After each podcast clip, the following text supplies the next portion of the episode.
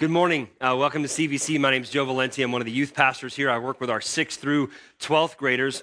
And uh, as usual, I preached way too long in the first service, so we're going to go ahead and jump into it. If you would turn in your Bibles to Romans chapter 15, we're going to start in verse 14 today. And these, this is where Paul begins his conclusion. Uh, he's kind of wrapping up all of Romans. So uh, we'll dig into that here in just a second. If you would bow and let's pray, and we'll go to God's word. Father, thank you for this morning and for this book that has challenged us um, and encouraged us and taught us. And Lord, we pray as we kind of wrap up this study that we would continue to wrestle with the things that we've learned from Romans. And that ultimately, it would not just be a book that teaches us things, but a book that teaches us things so that our lives might be different, so that things might change, so the things that come out of us would be Christ centered, Holy Spirit empowered, and for the glory of God. So help us this morning open our eyes to see truth. Help me, Father, to preach uh, in a way that, um, that is without error, that um, I would explain your word with integrity. In your name we pray. Amen.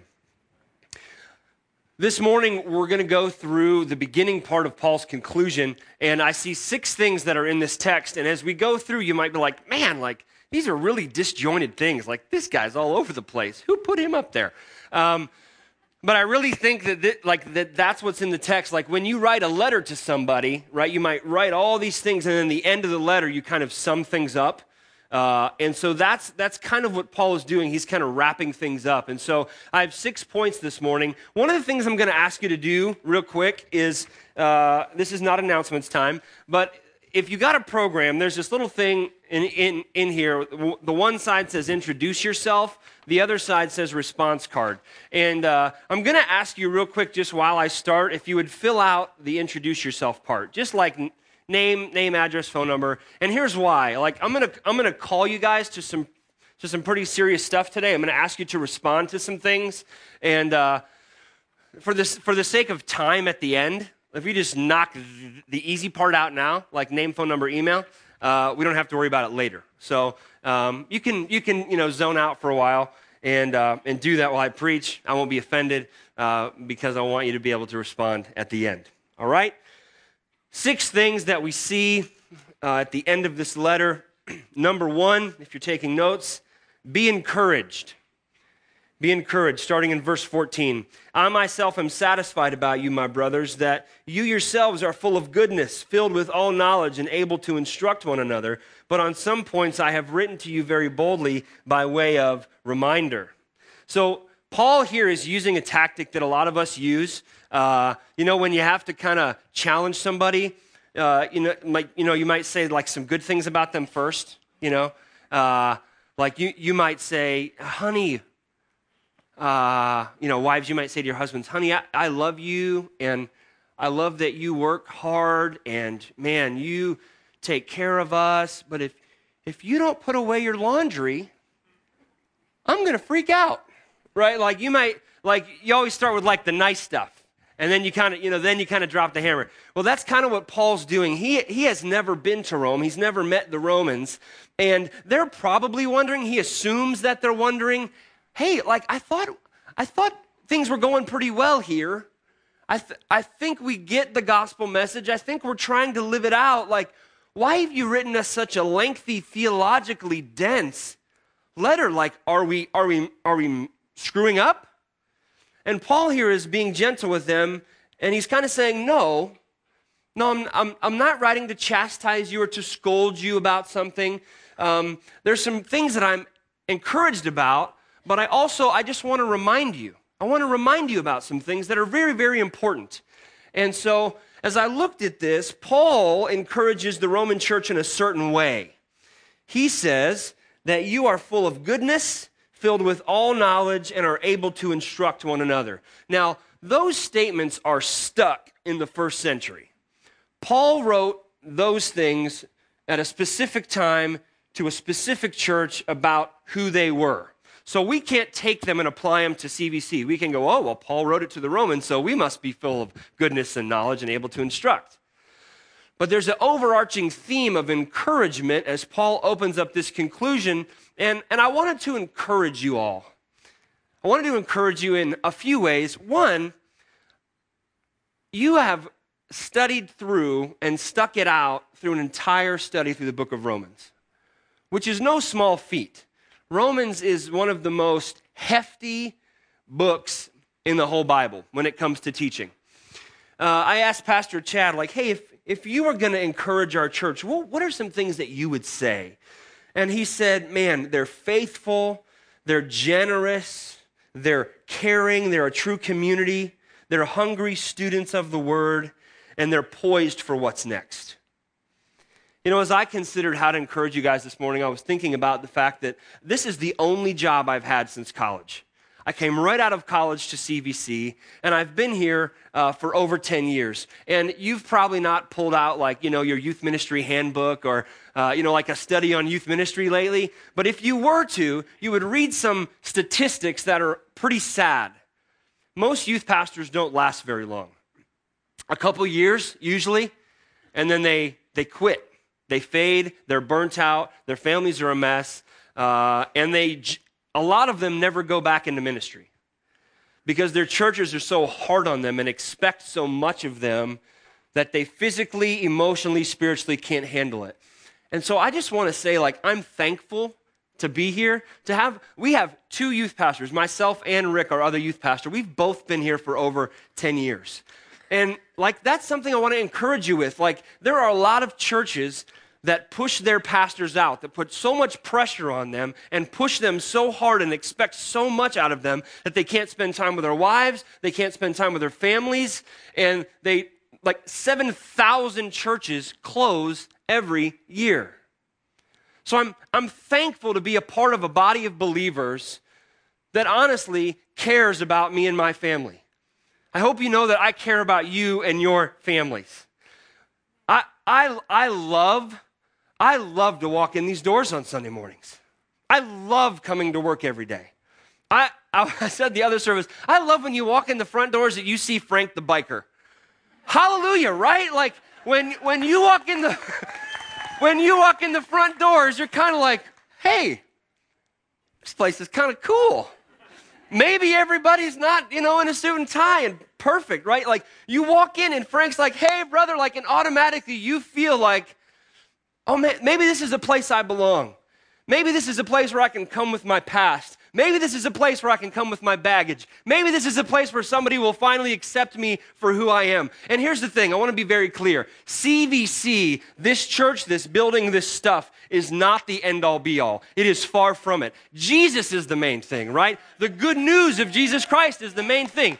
But if we have a place where people feel comfortable and loved and part of a community and people are generous, what do, that, that makes it easy to do what our mission is to invite people to new life in Christ. If people walk in the doors and they feel stuffy and not cared for, and like everybody's too good for them, and I can't find a seat, how's, how do we invite people to new life in Christ? We can't.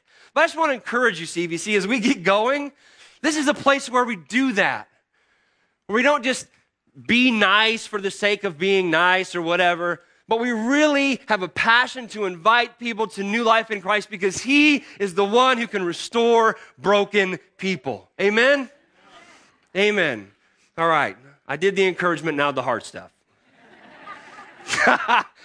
That's what Paul does, honestly. Here's what, listen, listen to this. I myself am satisfied about you, brothers, that you yourselves are full of goodness, filled with knowledge, and able to instruct one another. But on some points, I've written to you very boldly by way of reminder, because of the grace given me by God to be a minister of Christ Jesus to the Gentiles, in the priestly service of the gospel of God, so that the offering of the Gentiles may be acceptable, sanctified for the Holy Spirit. And so, what Paul does there is he says, Hey, there's some good things. I want to remind you about these things. And even though I've not been to see you, the reason that I can remind you about these things is because they are global truths that God has given me a responsibility to share with everyone, specifically the Gentiles. it, I was thinking about this last night. My wife and I went on a date, and uh, I was tired. I had a middle school event here, and middle schoolers tire me. It's just a you know reality. And uh, so I said, "Hey, could you drive? That'd be great." And so I'm sitting in the passenger seat, and we're coming out, you know, of our house on the street, and there's some construction and stuff, and we're driving along, and I go, "Stop sign! Stop sign! Stop sign! Stop sign! Stop sign!" and she goes, I drive this road every day. You don't think I know there's a stop sign here? And I go, you, you hit the brakes a little late. I'm just making sure. Just like what Paul's like, hey, I'm just reminding you, right? Like, there's some really good things about your driving. Braking. I love you. Uh, right? But that's, that's kind of what Paul's doing here. Hey, there's some really good things, but I want to I want to remind you about some things. And as we look back over the whole of Romans, there are some really hefty things in Romans, not just that are good ideas, but that we must believe. We must believe them. Some of them are these. Our utter sinfulness and separation from God because of it. The righteousness of God, the penalty for our sin, our desperate need for Jesus Christ, instructions on how to enter into a relationship with Jesus Christ. The details that a relationship with Jesus isn't earned, but that it comes by grace through faith. An explanation on how faith comes about, how we ought to live once we have come to Christ in faith, how to live in the Spirit, the everlasting and immense love of God, God's sovereignty, and many more things that we have learned over these last weeks in Romans. And Paul just saying, hey, these are, these are eternal things. These are huge things. These are really, really important things. And so I'm writing to you to remind you of them. And so I want to I want to challenge you, CVC. Not, we're not done with Romans.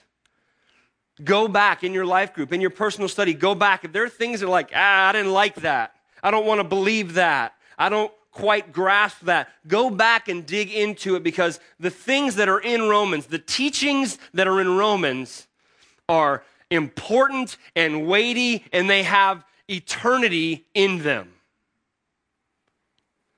I want to draw your attention to two of them real quickly before we move on. The first thing is this the first thing is this the only way to restore your brokenness, to have your sins forgiven, to have your relationship with God mended, to have an opportunity to go to heaven, to enter into God's family, is by entering into relationship with Jesus Christ by grace through faith. Now, that may seem elementary and basic. But it's astounding to me as a pastor how many people I talk to that don't know that. In this church, that don't know that. And we preach it every single week. You can't come to church enough. You can't give enough. You can't be good enough. The only way to have your sins forgiven, to enter into a relationship with Jesus, to fix what is broken, to have the relationship with God restored, is to accept the forgiveness of Jesus Christ by grace through faith, free gift, not earned. Okay? Number two, number two, super important thing, and honestly, this is kind of the way that Romans works itself out. Is they're all like that, how to come into relationship with God, and then what to do after that. Number two is this if you call yourself a Christian, if you've come into a relationship with Jesus Christ, you've repented of your sin, asked Him to come into your life and change things, He will, and your life ought to look different. The things that you used to do should change. Having sex outside of marriage ought to change. The things that you look at ought to change. The way that you treat your spouse and your children ought to change. The way that you respond to people at work, the way you are honest with your time at work, a hundred other things ought to change because of the power of the Holy Spirit in your life. That's what Paul tells us. You're no longer enslaved to sin, you're dead to sin. You're alive in Christ. And that makes things different. And so, if you're here, hear me really, really clearly. If you're here and you're claiming to be a Christ follower, and, but nothing has changed, you're lying to yourself. You're lying to yourself, and you're in great danger of being in a company of people that Matthew 7 says will stand before God on the day of judgment and think, I said a prayer one day, and God will say, Depart from me. I don't know who you are. Because just saying some words and not allowing the Holy Spirit to come and change, not repenting of that sin, continuing to live however you want, is not the good news of Jesus. The, the good news of the gospel is not, let me say a prayer so I can punch my ticket and still live however I want. That's not reality. So don't lie to yourself. We need to be growing in the truth of the Bible, reminding ourselves of the gospel, and reminding ourselves that the gospel ought to be changing us. It ought to cause us to live differently. Martin Luther, there's a story uh, that's told about Martin Luther that one of his parishioners came up to him and said, Pastor, you preach the good news of Jesus, the gospel, every week. As if they were ready to move on to some more deep and mature things. And his response was, I preach the gospel to you every week because every week you forget it. right? So that's why Paul says, I'm writing these things to you to remind you about what you must believe, not optional. Be encouraged. Number two, be growing. Number three, be sharing. And this came up. Uh, I, I, I, wrote my points, and the ladies in the office printed out the program, and then I changed my mind, but it was already printed. It was too late. Here's what I'm going to ask you to do right beside be sharing, put a little parentheses, and write obedient. Because that's what it's more about being obedient. Verse 17 In Christ Jesus, then, I have reason to be proud of my work for God. For I will not venture to speak of anything except what Christ has accomplished through me to bring the Gentiles to obedience by word and deed, by the power of signs and wonders, by the power of the Spirit of God, so that from Jerusalem all the way around to Illyricum, I have fulfilled the ministry of the gospel of Christ. And so, what do you see here with Paul? You see Paul explaining how he has fulfilled the ministry, the call on his life that God has given him. And what Paul has done is Paul is a career missionary from Jerusalem all the way around the coast of the, of the Mediterranean Sea up through Syria, Galatia, Macedonia, and into Greece. That is the area that Paul ministered in. And he says, that's, that's what I have done. I have fulfilled the call, the ministry that God has given me. Now, you and I have not been called from Jerusalem to Illyricum, right? We have been, some of you have been called from Broadview Heights to downtown. You work down there, you live here, so everywhere in between is your ministry area. For some of you, you come to church in Broadview Heights and you live in Northfield. So, like from here to there, that is where God has called me to be. Maybe you work on the west side or down in Akron. Maybe you live over in North Royalton or you live way out in Bainbridge. God has planted each of us, like Pastor Chad said, somewhere for a reason. You live in the community that you live in. You work at the job that you work in. You, you know, you pump iron at the gym that you pump iron at. Whatever it happens to be, you have a context of life that God has put you in and has called you to be obedient in, to share the good news of Jesus in. He has not put you in your community just to live there and hang out and cut your grass. Right? He's called us to something else. He's put you there for a reason. And so Paul's saying, I have fulfilled the ministry of the gospel in this area that God has called me to. What about you? What about me?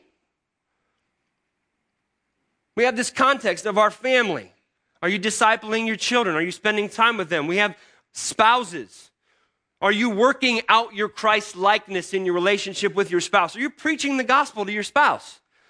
What about your extended family? What about the guys on either side of you in the community? What about the guy or the gal at the gym or that sits across from you in the office or the person who's on PTA board with you? Are you fulfilling the ministry of the gospel? Are you sharing the good news? Are you being obedient in every moment to listen to what the Holy Spirit says, even when it's hard? Paul had some really difficult decisions to make, and every time he has those decisions, he chooses to follow what God has called him to do. In Acts 26, he's talking to King Agrippa about uh, when, when he got the vision from God to go and preach. And he tells King Agrippa, I was not disobedient to the heavenly vision.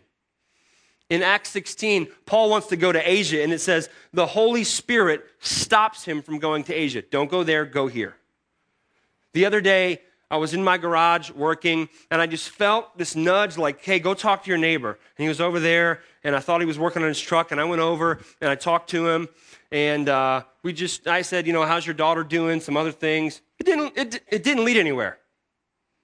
Right? It wasn't like I sh- shared Jesus with him in that moment, like while he was on his phone, or that he broke down crying about his messed up life. I, like, I just felt the Lord say, go talk to him. And so I did. And I was obedient in that moment. One of the things that I talk to our students about all the time is that we just need to be obedient every step of the way. Lord, what do you want me to do today? And at every crossroads, listen to the Holy Spirit, be reminded of the things that, that we know from God's word, and make the choices that He prompts us to make. Are you being obedient? Are you sharing the good news in your context?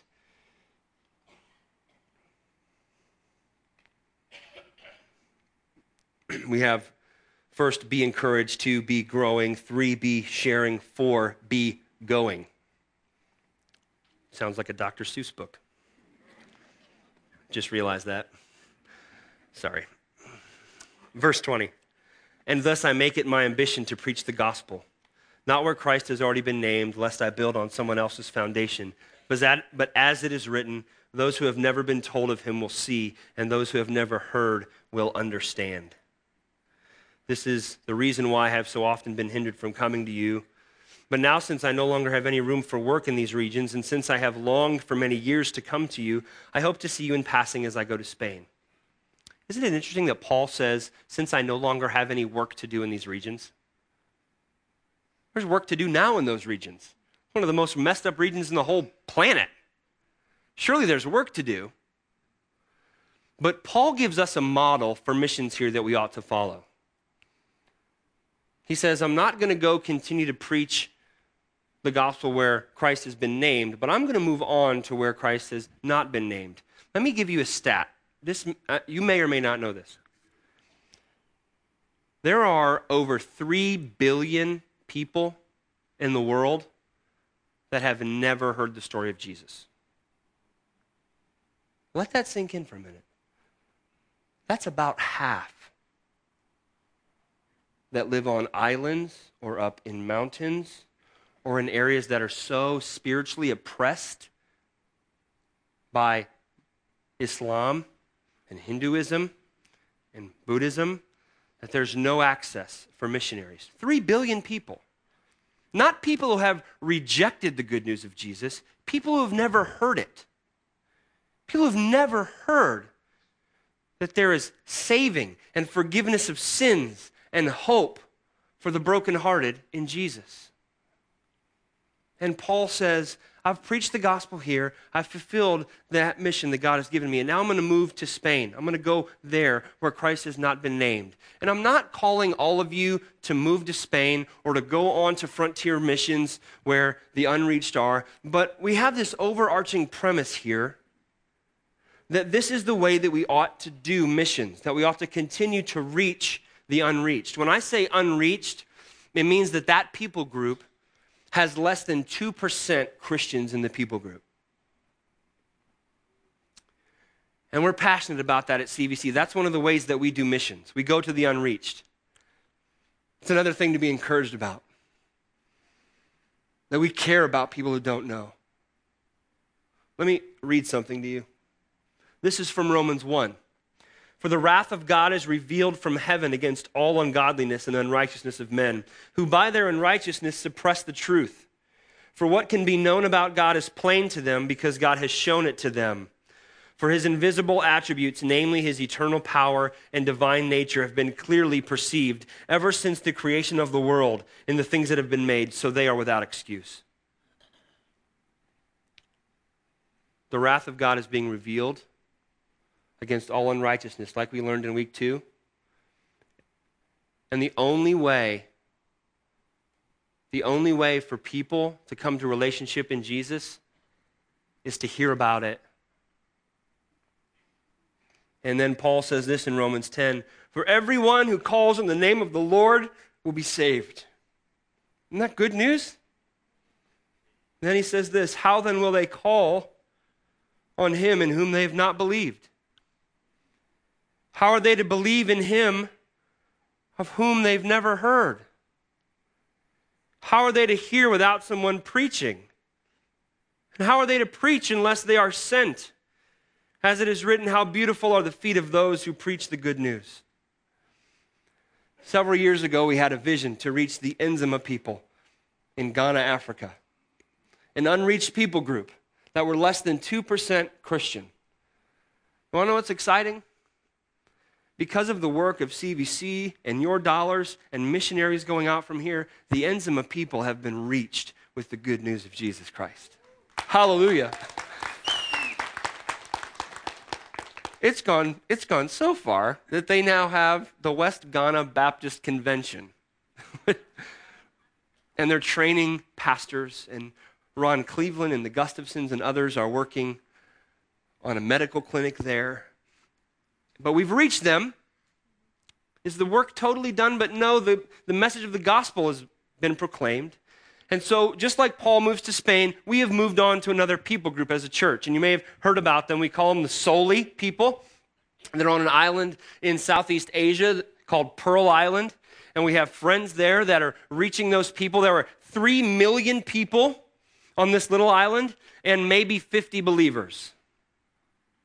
And I got to go there this past summer with some teenagers, and we spent time on the island talking to people who are completely bound in the clutches of Islam, have no hope of heaven. Every single one of them is going to die and go to hell unless somebody takes the good news to them,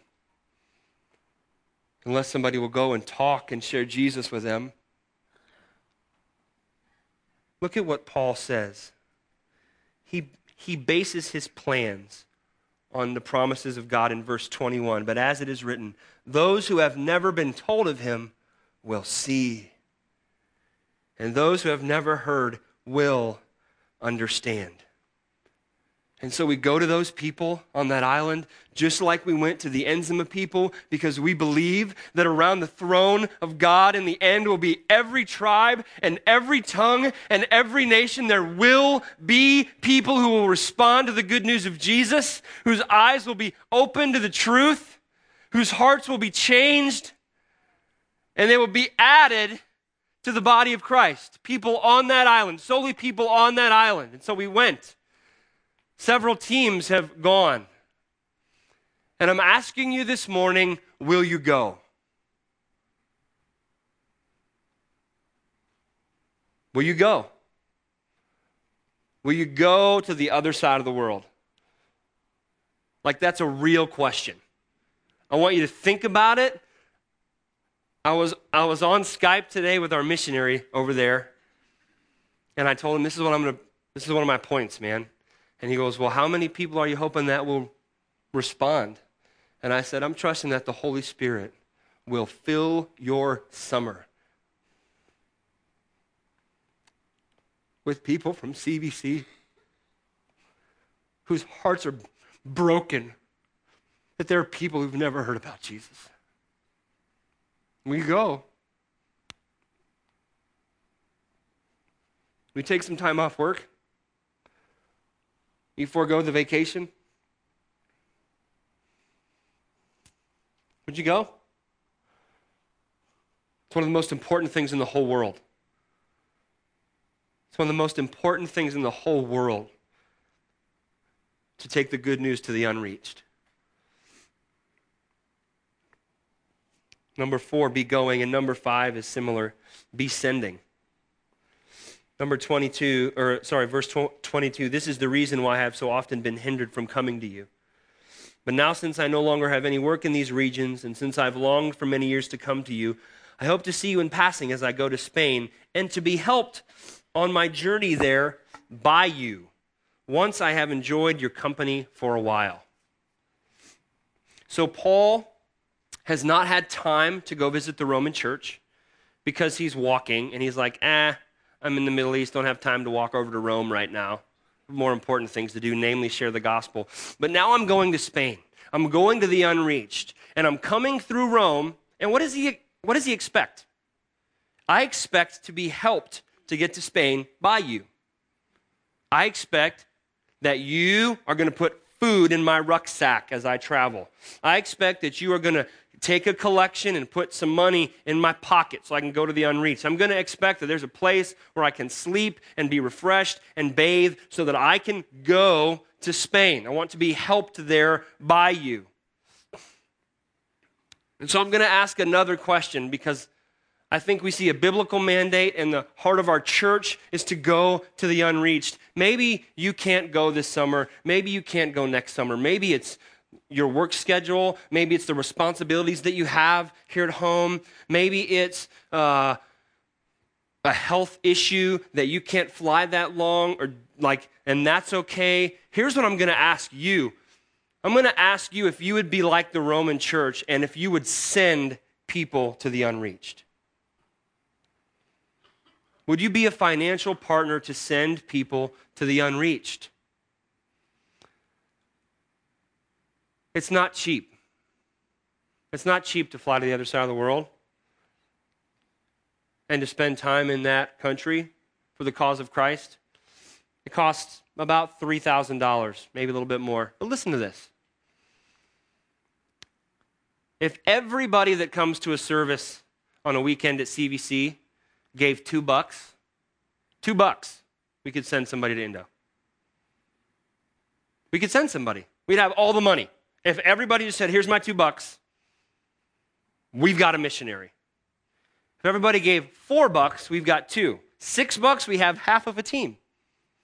If everybody gave 10 bucks on a weekend, we'd completely fund a team to go this summer for two weeks.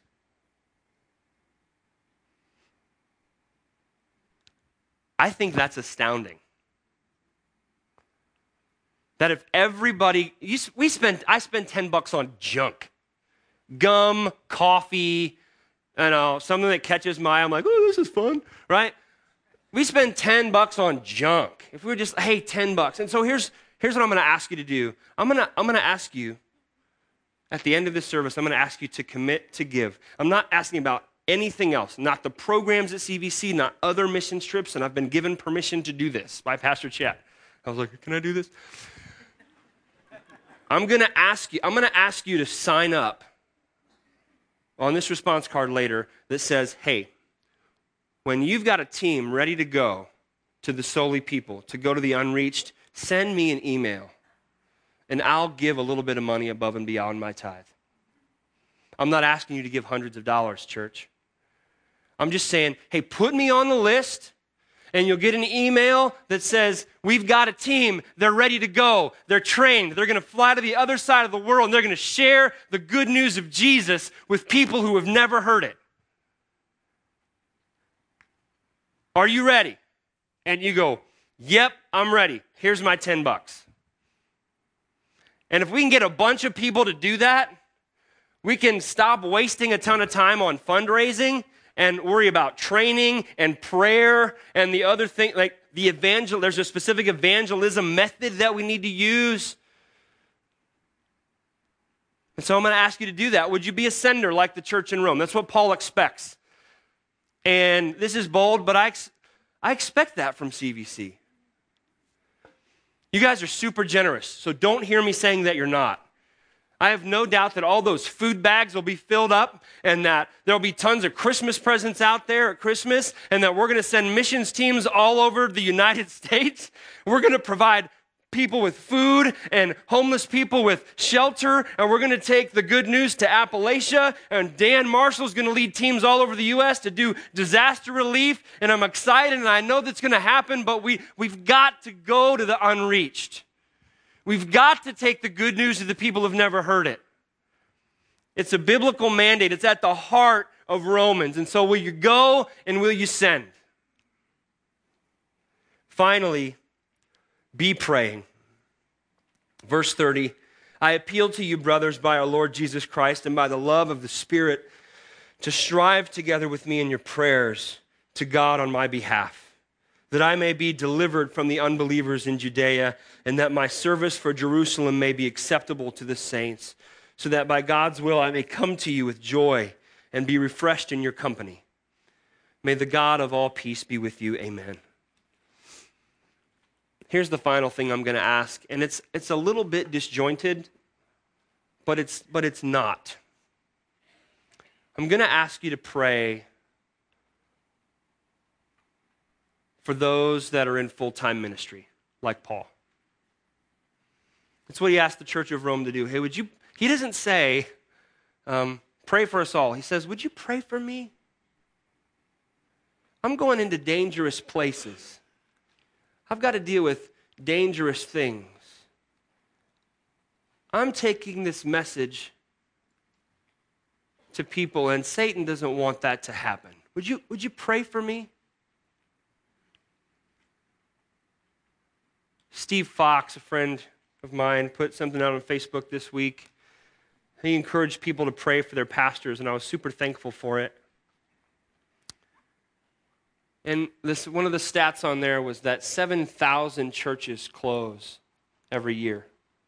That pastors are riddled with depression and addictions and loneliness because of the pressure that it's put on them. Satan has this strategy, and it works a lot. If you knock down the lead pin, a lot of the other ones fall. If Pastor Chad fails, if he's not faithful to his wife and to his children and to his personal health and well being, the ramifications of that are thousands. Thousands of people. I'm not trying to prop him up as more important than you or myself as more important than you. I'm just saying it's reality. It's reality that our, our pastors get beat up. There's a spiritual big fat bullseye on our backs that Satan would love to kill us, would love to ruin our testimony, would love that I would fail so that in your mind you go, everything that Joe Valeni said, I doubt now. Everything that Chad Allen said, I don't know if I can believe him. Would you pray for our missionaries that are on the other side of the world? He had a sick daughter this fall They weren't sure what was wrong. They had to fly to another country so the doctors could try and save her life. The devil hates them, hates that they're taking the good news to people who have not been reached, hates that the bonds of Islam are being broken in Southeast Asia. Would you pray for them? I'm going to ask you to go back to this sheet as we close. Hopefully, you filled out this little introduce yourself part. And if you flip to the other side of it, there's, there's a few things in response here to each of my points. Be growing, be sharing, be going, be sending, be praying. Would you read through those and just consider them? Maybe there are things in Romans that you need to grow in, that you need to wrestle through. Get some books, spend some time in prayer, ask some brothers, call one of us pastors. We'd love to help you grow in those things. Maybe you need to grow in being a life house. Maybe you need to grow in your sharing. open this book up. I don't have a lot of good ideas for doing that, like for being a missionary in my community, but this book has some really good ideas. We have some guys on our staff that are really good strategy guys. There's a really cool picture of Ron Dick in here. Ron's doing some really cool things in his community. There's some others that have good ideas. Check this out, utilize it. Go back to Romans and see how Paul commands us to live with one another. Are you ready to go? You're ready to go to Southeast Asia? If you check this box, I'm not going to put you on a plane immediately.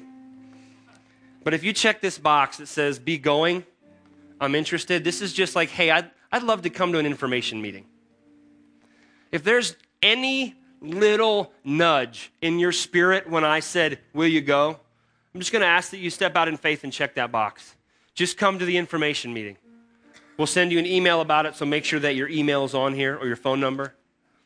Maybe you're in the next group of people that says, "Hey, I can't go right now. I can't get off of work, or it's uh, it's you know prohibitive to my health." But you want to be on that sending list.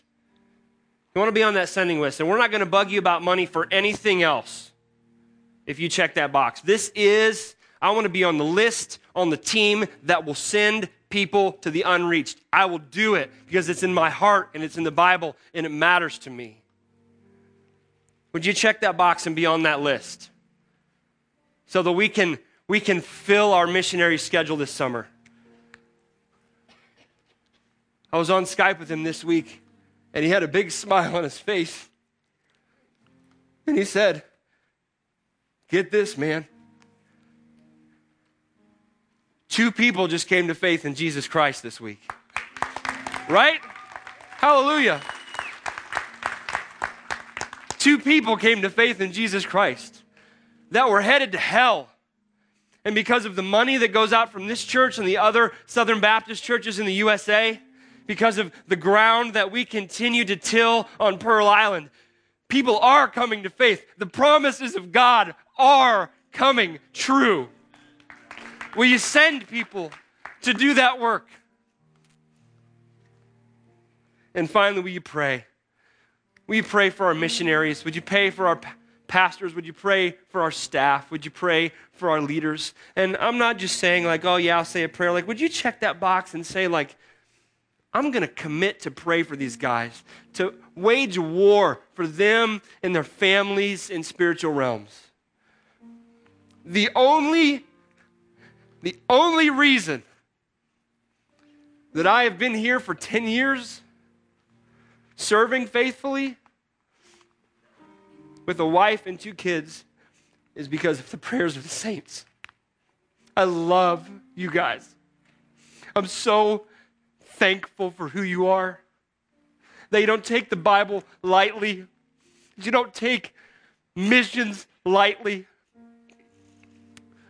Let's continue to fight CVC, to live like this book matters. It should change everything that we do here and abroad.